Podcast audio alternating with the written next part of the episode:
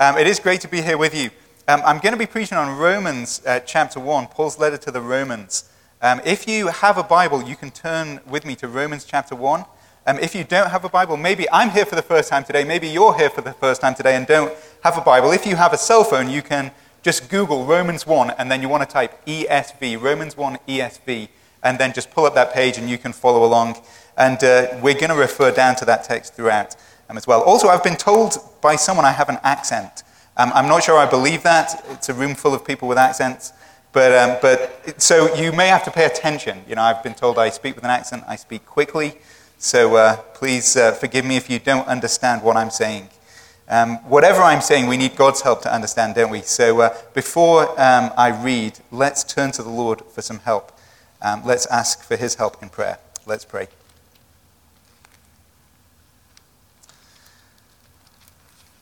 Lord God, you tell us uh, in your word that the law of the Lord is perfect, reviving the soul. Uh, the testimony of the Lord is sure, making wise the simple. The precepts of the Lord are right, rejoicing the heart. The commandments of the Lord are pure, enlightening the eyes. And we come to you today as people with souls that need reviving, as people who uh, need wisdom, who feel we lack it. We come to you as people who are discouraged, disappointed, who need joy in our hearts, as people who need our eyes to be enlightened. So we pray that as we read your holy word, that you would speak to us, that you would uh, cause rejoicing to come into our hearts, uh, enlighten our eyes, uh, give us wisdom. And we pray this in Jesus' name. Amen. So I'm going to read from Romans chapter 1, starting at verse 1 down to verse 7. Paul, a servant of Christ Jesus, called to be an apostle set apart for the gospel of God, which he promised beforehand through his prophets in the Holy Scriptures, concerning his Son, who was descended from David according to the flesh, and was declared to be the Son of God in power according to the Spirit of holiness by his resurrection from the dead, Jesus Christ our Lord, through whom we have received grace and apostleship, to bring about the obedience of faith for the sake of his name among the nations, including you who were called to belong to Jesus Christ. To all those in Rome who are loved by God and called to be saints, grace to you and peace from God our Father and the Lord Jesus Christ. Well, I want to open with a question. What is the most amazing news that you have ever heard? What is the best news you have ever heard? Maybe a college acceptance letter, the birth of a grandchild, an unexpected promotion at work, a, a good report that surgery went well. Uh, what is the very best news that you've ever heard? I wonder if your first response is to say the best news is the Christian gospel, the gospel, the message of Jesus Christ. Uh, that word gospel means good news. Perhaps you already knew that. It's a word that would be used to describe uh, an announcement, perhaps a royal birth or, or victory at war. Uh, you may know and believe the Christian gospel. You may know and believe that it's good news. Uh, but is it the best news you have ever heard? Is it the most amazing news you could ever hear? And if you know that, do you know that not only in your head, but do you know it in your heart? Do you feel that to be true? Uh, does the sheer wonder and glory of the gospel drive and compel you when you get out of bed in the morning? Are you moved by its greatness? Uh, just as when you, you look out on the mountains, this was one of the most amazing things flying in here from Pennsylvania, where mountains really kind of small hills uh, flying out and seeing the great mountains, just as you're moved by the greatness of the mountains, uh, or when you see the vastness of the stars in the sky, uh, do you uh, find yourself moved by the glory of the gospel? Uh, we, don't tend to keep, keep, we don't tend to keep good news to ourselves, do we? we? It's, in fact, impossible to do so. Often you receive good news and uh, you immediately get on the phone and you want to tell someone. so if the gospel is such good news, uh, do you ever find that you're reluctant to tell people about Jesus Christ? If the gospel is such good news, how can we possibly keep that gospel to ourselves? I find that to be a very challenging question. I mean, there are plenty of things that do excite us, aren't there? Uh, perhaps. Uh, politics is uh, kind of its own sort of sport. Uh, crafting, our grandchildren. Uh, but are we excited about the Lord Jesus Christ, who he is and what he's done for us? Or rather, through the busyness and pressures of life, do we find that our hearts have begun to grow hard or cold? Now, if so, then this letter, Paul's letter to the Romans, is written for us. Because one of the aims of this letter, for sure, is to shore up our foundations in the faith. Uh, maybe you've read this letter before. Maybe if you're a young Christian, a new Christian, you haven't. And I want to commend it to you and encourage you to read it. Uh, Paul's letter to the Romans presents one of the most thorough and well reasoned presentations of the Christian message. Uh, the reformer Martin Luther referred, it, uh, referred to it as chief amongst the New Testament. He called it pure gospel. But what we need to see is the book of Romans isn't designed just to instruct our minds, it's also intended through our minds to engage our very souls. Uh, God, through these spirit breathed words, wants to move us. He wants to move us to a place where we move away from our indifference or even the shame that we might feel about the gospel to a place where we'll boast about it and glory in its truth. Uh, to a place where our hearts are gripped by it.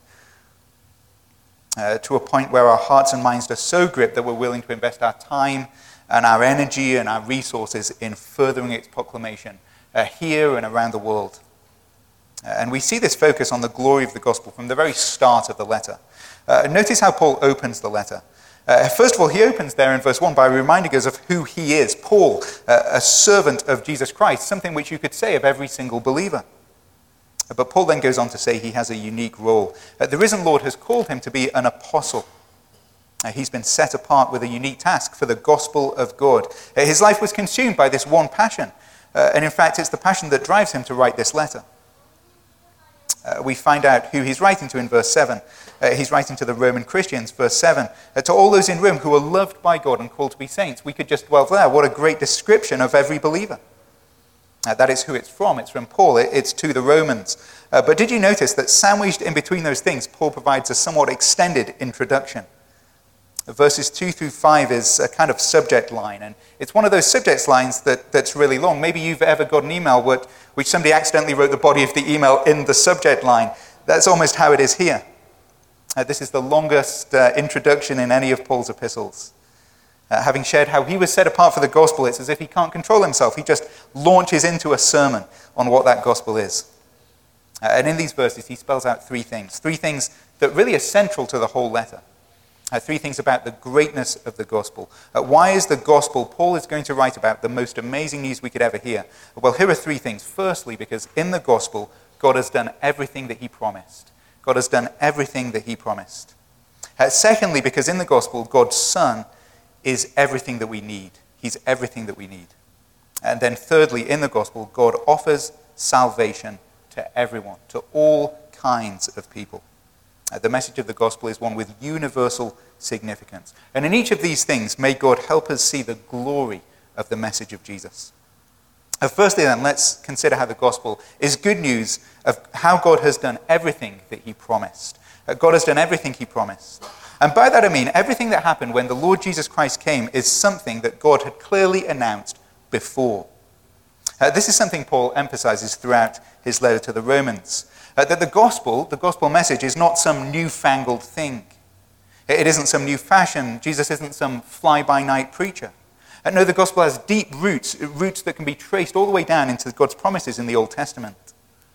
Uh, from the very beginning, uh, God had said that he would intervene in his world. And what God had promised from the very beginning is now finally here. I look down at verse 2. Paul says he was set apart for the gospel of God. And what do we learn about that gospel? Well, in verse 2, we read this that the gospel was promised beforehand through his prophets in the Holy Scriptures. Uh, as you just heard um, John mention on the video there, I, when I was in college, I majored in physics. Uh, what that meant is I was in a class full of complete and utter nerds. Uh, the college knew that, and so they decided to help us uh, they would uh, insist we took a special class. I kid you not, that class was called Communication Skills. Uh, why on earth would we need such a class? I don't know. Uh, one of the things they taught us was, was public speaking, which uh, I believed was quite a stretch because most of us struggled even with private conversation. Uh, but what they said was this when you give a talk, you always have to follow this outline. Maybe you'll even detect it in my sermon today. firstly, tell them what you're going to tell them. Uh, secondly, tell them what you're going to tell them. And then finally, tell them what you just told them. And that way they won't miss it. I thought that was a pretty clear outline to follow. And in many ways, what we need to see is that is what God has done in the Bible. In the Old Testament, he told us what he was going to tell us. In fact, he told us what he was going to do. And then in the, the arrival of Jesus Christ, he actually did it. He did everything that he promised. We can read about that in the Gospels in the New Testament. God came into the world to live the life that we couldn't live. He came into the world to die the death that we deserve. And then in the epistles, like this one from Paul to the Romans, he tells us what he told us. In a letter like this, he helps us understand what all of that means for you and for me and for the rest of the world. Uh, the gospel is everything that God had promised. That's the point uh, I'm making here. But let me even backtrack on that because maybe you're here today and, and you quite frankly did not know that God had promised anything in the first place. And maybe all of this is new to you the songs we're singing, the, the words we're reading, uh, the whole idea of, of uh, the gospel of Jesus Christ. Uh, when you think about God, all you really know is muted silence. Uh, I think about another group of people Paul wrote to in the city of Ephesus. Uh, he described them as without God and without hope in the world. And maybe that's how you feel today. And maybe this is the first piece of good news, and it's news to you.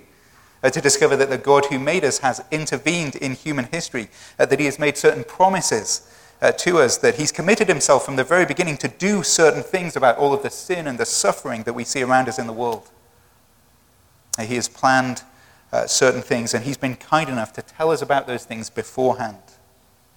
Uh, he sent certain men, prophets, messengers from God, men who then committed his word into writing. You see, what we have here in the Bible today aren't merely human words. Uh, this is what we believe as Christians. Uh, what we have in the Bible is the very word of God. Look at how Paul describes it down in verse 2. Uh, God promised certain things. He's the one who spoke, the primary speaker. And how did he make these promises? Well, he did it through the prophets, his agents, his mouthpieces. And where can we hear God speak today? Well, God promised through his prophets in the Holy Scriptures. Uh, Paul is referring primarily to the Old Testament uh, that the believers would have had at, at his time. Uh, but as Paul writes this letter as the uh, authorized apostle of Jesus Christ, we can really say the same thing about his own writing. Uh, we believe that God is speaking to us in the Bible. The Bible is God speaking. And what is God saying here? That's the question we're asking. Well, Paul wants us to know, and God wants us to know, that the Christian message has a backstory to it.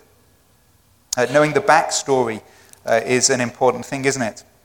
Like when you decide uh, one day you're going to sit down and dive into one of the later Avengers movies.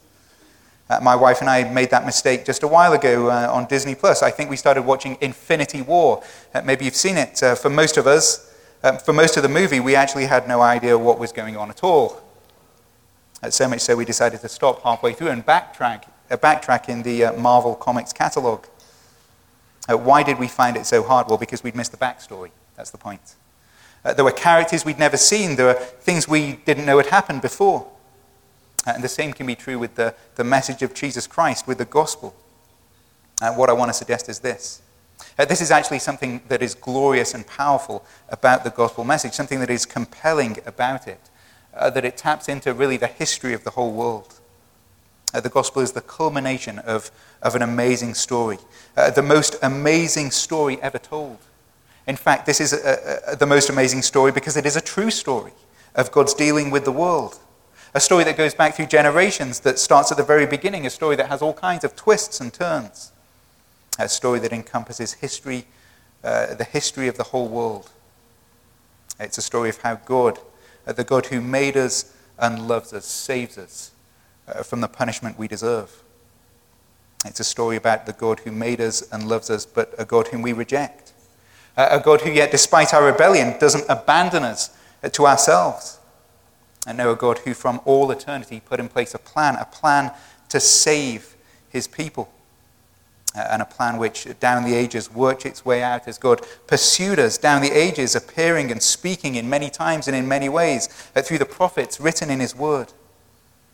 A plan which would crescendo in God himself coming. We're going to think about that in just a moment.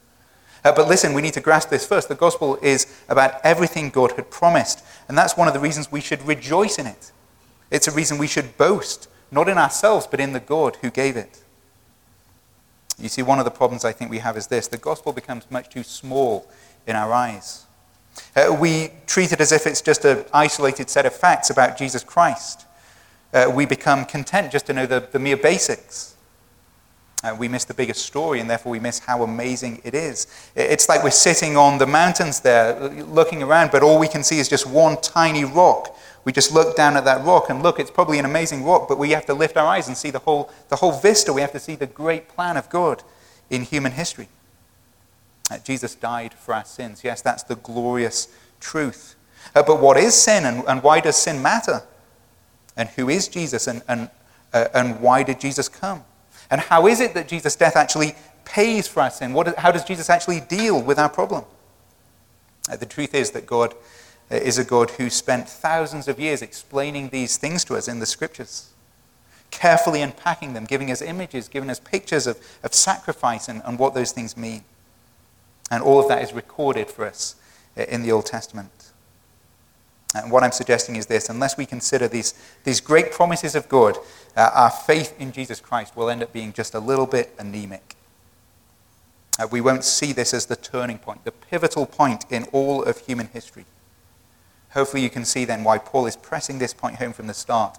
Uh, we need to know the gospel. Uh, we need to know that in the gospel, God has done everything uh, he promised. The gospel is everything we could ever hope for or long for. It is like a wedding at the end of a long engagement. It's like a, a healthy newborn at the end of a difficult pregnancy. Uh, the gospel is about God doing everything he promised. That's the point of verse 2. Uh, but notice then how he goes on in verse 3. Uh, we see here not only is the gospel good news of God doing everything he promised, it's also good news about God's Son doing everything we need. Uh, God's Son is everything we need. That's the second point. Uh, look down at verse 3 with me. Uh, what is this gospel about? What, what was the gospel that God promised? Uh, verse 3 tells us it is the gospel concerning his son. It's the gospel concerning his son. Uh, to put it bluntly, this is what this means. Uh, the gospel isn't first and foremost about you, the gospel isn't first and foremost about me. I know the gospel is about the Lord Jesus Christ. And again, this is a point at which we can so easily go wrong. Uh, this is a point at which the gospel can begin to lose its sheen for us. We can uh, lose our excitement about it. And not because there is anything wrong with the gospel, but rather because there's something wrong with us. Uh, we lose our focus. We become so drawn away by all of our own needs and the details of our lives, or else we become bogged down by all of the many challenges we see in the world. I'm not saying we should bury our heads in the sand or, or, or, we should be unconcerned about public health or politics or poverty. What I'm saying is, amidst all of those things, we mustn't lose sight of the Savior. We need to keep our eyes fixed on the Lord Jesus. Remember Jesus. Remember who he is. Remember what he has done. Uh, that's what Paul tells us in verse 3, isn't it? Uh, firstly, he tells us who Jesus is, uh, that he is God's Son. Uh, by saying that, Paul is, is clearly referring to Jesus' pre existence. He's telling us that Jesus existed in eternity before he was born that he is the eternal Son of God, the second person of the Trinity. In other words, the gospel isn't just about a man coming, the gospel is about God himself coming to our aid. Isn't that the most amazing news that you've ever heard? That God didn't just send some mere messenger to do his work. Uh, he didn't believe that saving us was somehow beneath him or below his pay grade. No, God himself came in the person of his Son. He became a man, and as verse 3 continues, as a man, he was descended from David according to the flesh. I think that word flesh is so interesting because it's a word that's used to describe our human nature and, and so often a word that's used to describe our weakness. Uh, the gospel is about God's Son coming down to earth and taking, taking upon himself our uh, weak nature. And what's this about David? Descended from David. Why does that matter? Well, that really brings us back to the first point. To grasp the background of that, we need to understand some of God's promises. Uh, King David played such a key role in the gospel backstory. We read all about it in the book of 2 Samuel. In 2 Samuel 7, God had said to David that one of his own sons would sit on the throne forever. Uh, uh the scriptures go on to describe in Isaiah 11 how, how that son would, would once, one day come and, and rule with perfect justice and bring perfect peace to this broken world. Is that not the kind of ruler we need? Is that not the kind of government that we all long for? Uh, so often politicians uh, are self serving. It's easy to become jaded and, and cynical, isn't it? Uh, but not the Lord Jesus Christ. He, the eternal Word, was willing to become flesh. Uh, though he was in very nature God, he didn't consider that a thing to be exploited to his own ends, but, but rather he became a man and, and took on the very nature of a servant. He served us by going to the cross, by offering his life in our place. Such was his love, such was his grace. Uh, this is the good news we believe. And having said that, that Jesus, the Son of God, became the Son of David, what do we read next? At verse 4. Uh, verse 4 is all about the resurrection of Jesus. And I have to confess, verse 4 I think is a bit confusing at first. Uh, but the main point I want you to see is this that, that having died and been raised, Jesus now occupies a new and exalted status. Look down at verse 4. Uh, he was declared to be the Son of God in power according to the Spirit of holiness by his resurrection from the dead. Uh, what does that mean? Uh, I thought I already just said he was the Son of God. How can we then say that he was declared to be the Son of God only by his resurrection? Uh, does that simply mean that his resurrection proves that he was indeed the eternal Son of God? Uh, that is what some commentators on this passage say, but, but if we want to be faithful to the text, I think we have to say a bit more than that. You see, things only get a bit more tricky when we realize uh, that this word declared there um, is actually probably better translated appointed. Uh, the text tells us Jesus was appointed uh, the Son of God in power. What does that mean? Well, there is a sense in which, as a result of Jesus' resurrection, uh, he now was appointed to do something that he, he didn't do before. Uh, in his resurrection, he has become something that he wasn't before. Now, before you take me outside and stone me as a heretic, let me explain what I, what I mean. Uh, this is a mistake that we often make when we think of Jesus Christ. We tend to think about him merely in the abstract. We forget that while he was and is fully good, he became fully man, that he, he lived on the earth. And as a man, he came to earth to accomplish a very specific task. He came to earth to meet in full all of the requirements of God's perfect law.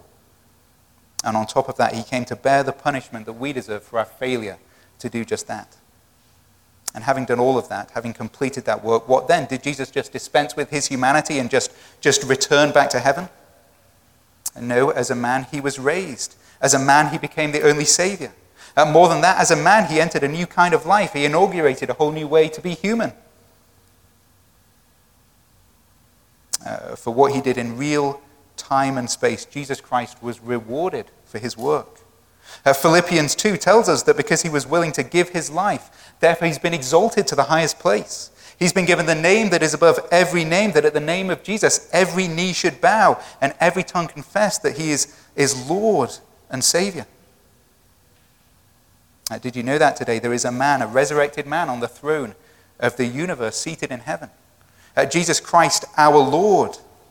Uh, this is what Paul means when it says he was declared or appointed to be the Son of God in power. It's not a change in his eternal nature. He was and is the eternal Son of God, but rather it's a change in his earthly status, a status that one day every single person will acknowledge.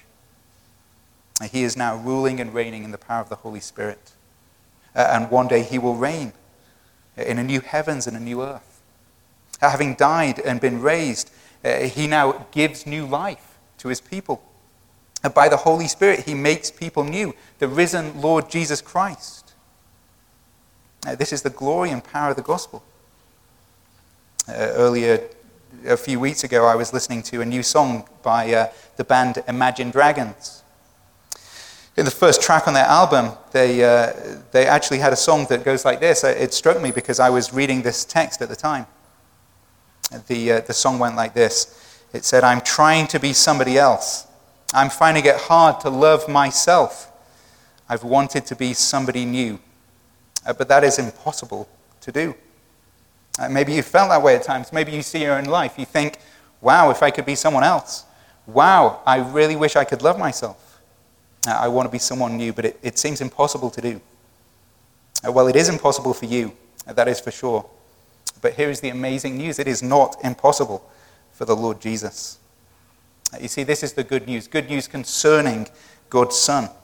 A good news that God has sent his Son into the world to die for our sins, to rise, uh, to be seated on the throne of the universe and give new life uh, to people like you and me. Uh, that he came to fulfill all of God's promises uh, by dying for sinners, rising victorious over sin and death, uh, returning one day to judge the living and the dead, and even now pouring out his Spirit, giving new life to people by his Spirit. Uh, does that news grip you at all? I mean, it, do you really believe this is true? If so, why is it that we aren't more excited about this? I mean, we all know people, Maybe we know people really well. Maybe we know them so well because we're thinking of ourselves. We know people whose lives are broken and, and whose lives feel hopeless. Uh, we know people who long for joy, for peace, for hope, who need to experience deep forgiveness. Uh, that is what we believe Jesus came to do, is it not? Uh, to forgive people, to cleanse people, to make them new. God Himself came into this world to do that for you. Uh, is that not the most amazing news you've ever heard? The gospel about God doing everything He promised, the gospel about God's Son doing everything we need. Uh, but thirdly and finally, before we close, we need to say a few things, uh, a third thing from this verse, or these verses. Uh, that in the gospel, God offers salvation to everyone. Uh, the gospel is good news of what God had promised, Him doing everything He promised. Good news how Christ, His Son, has done everything we need. But also, it's good news about God uh, offering salvation to everyone. Uh, by that I mean the gospel of Jesus Christ is good news for the whole world.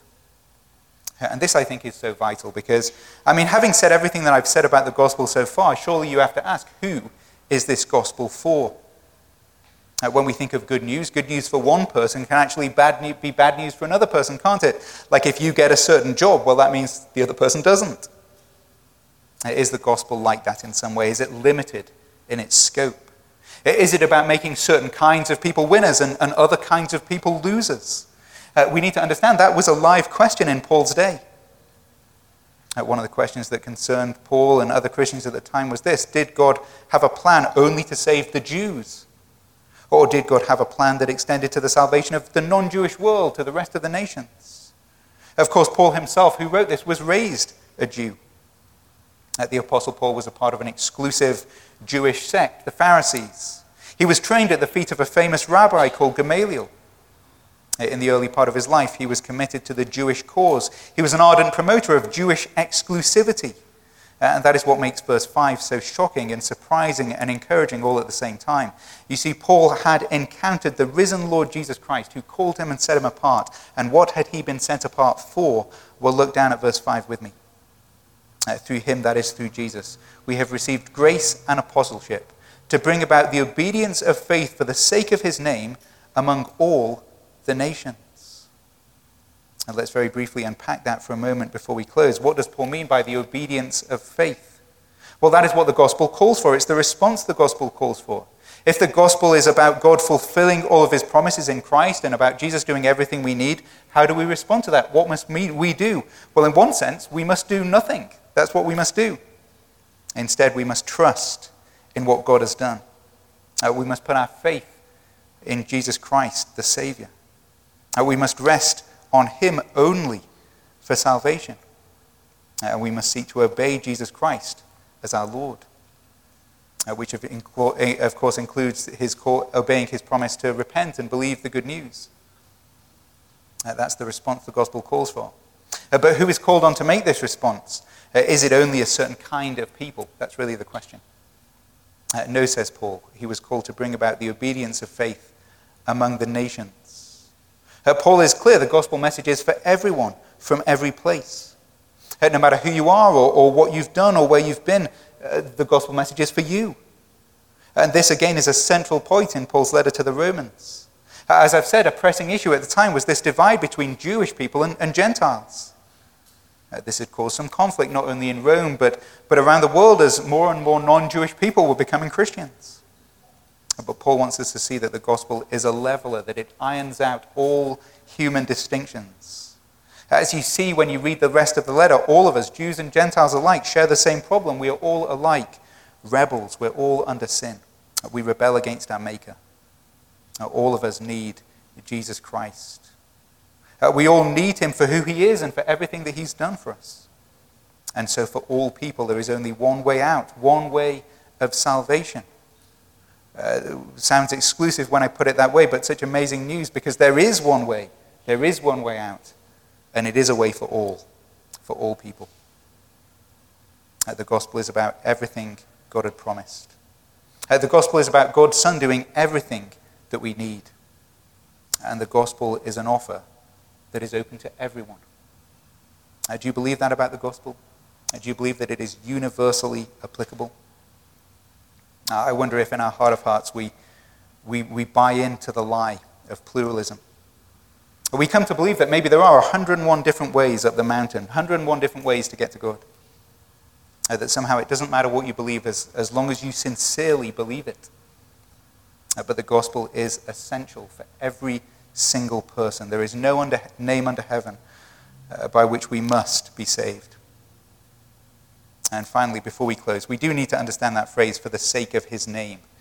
Paul is called, he says, to bring about uh, the obedience of faith for the sake of his name among the nations. What does that mean? Well, all of this is for the sake of the name of Jesus Christ. As one commentator puts it, the name is the self unfolded person known and understood. In other words, in Jesus Christ, God has revealed himself to us. That's the wonder. That's the glory of the gospel. The purpose of proclaiming the gospel isn't just to advance our agenda or, or to produce more converts. And no, the ultimate aim is to promote the knowledge of God, his fame, his reputation. It is to make the greatness of his name known uh, to people of every tribe, every tongue, and every nation. Uh, so that they will bow the knee to Jesus Christ now and acknowledge him as Lord now, uh, giving glory to him before that last day. And in some ways, I think that brings us all the way back to where we started. Uh, do we have a desire to see people know and come to experience the glory of the Lord? Uh, do we truly believe that, that this is the best thing in the world for them?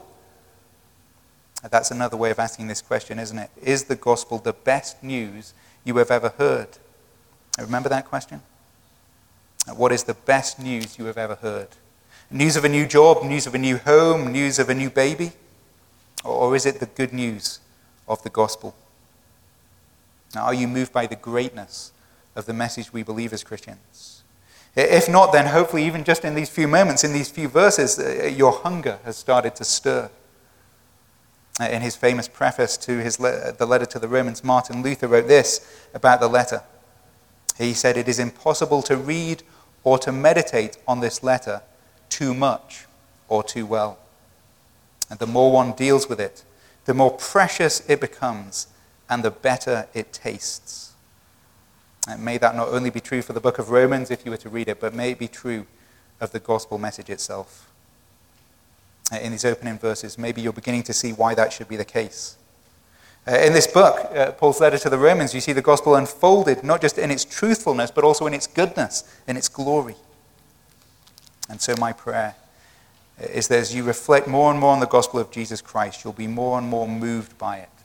I pray the Lord will strengthen your foundation, but also launch you with boldness out into the world. I pray that God will use His word, His gospel, to shake us from our indifference, to shake us from our shame, and to help us proclaim in this world the best news we could ever hear. Let's pray. Father God, we thank you for your gospel. Thank you for the good news of Jesus Christ, who came, who died, who was raised, and who did this for us. And we pray today that you'd help us to understand and believe that truth. We pray particularly for those of us who are here who maybe have never heard these things before. Uh, Lord, we pray that it would, it would be clear uh, what we need to do, that all of us need to put our faith in the Lord Jesus. And for those of us who know and believe that, who, for whom maybe it's, it's old news, we pray that you will make it new news again, that it will be fresh in its glory and its power. And we pray this in Jesus' name. Amen.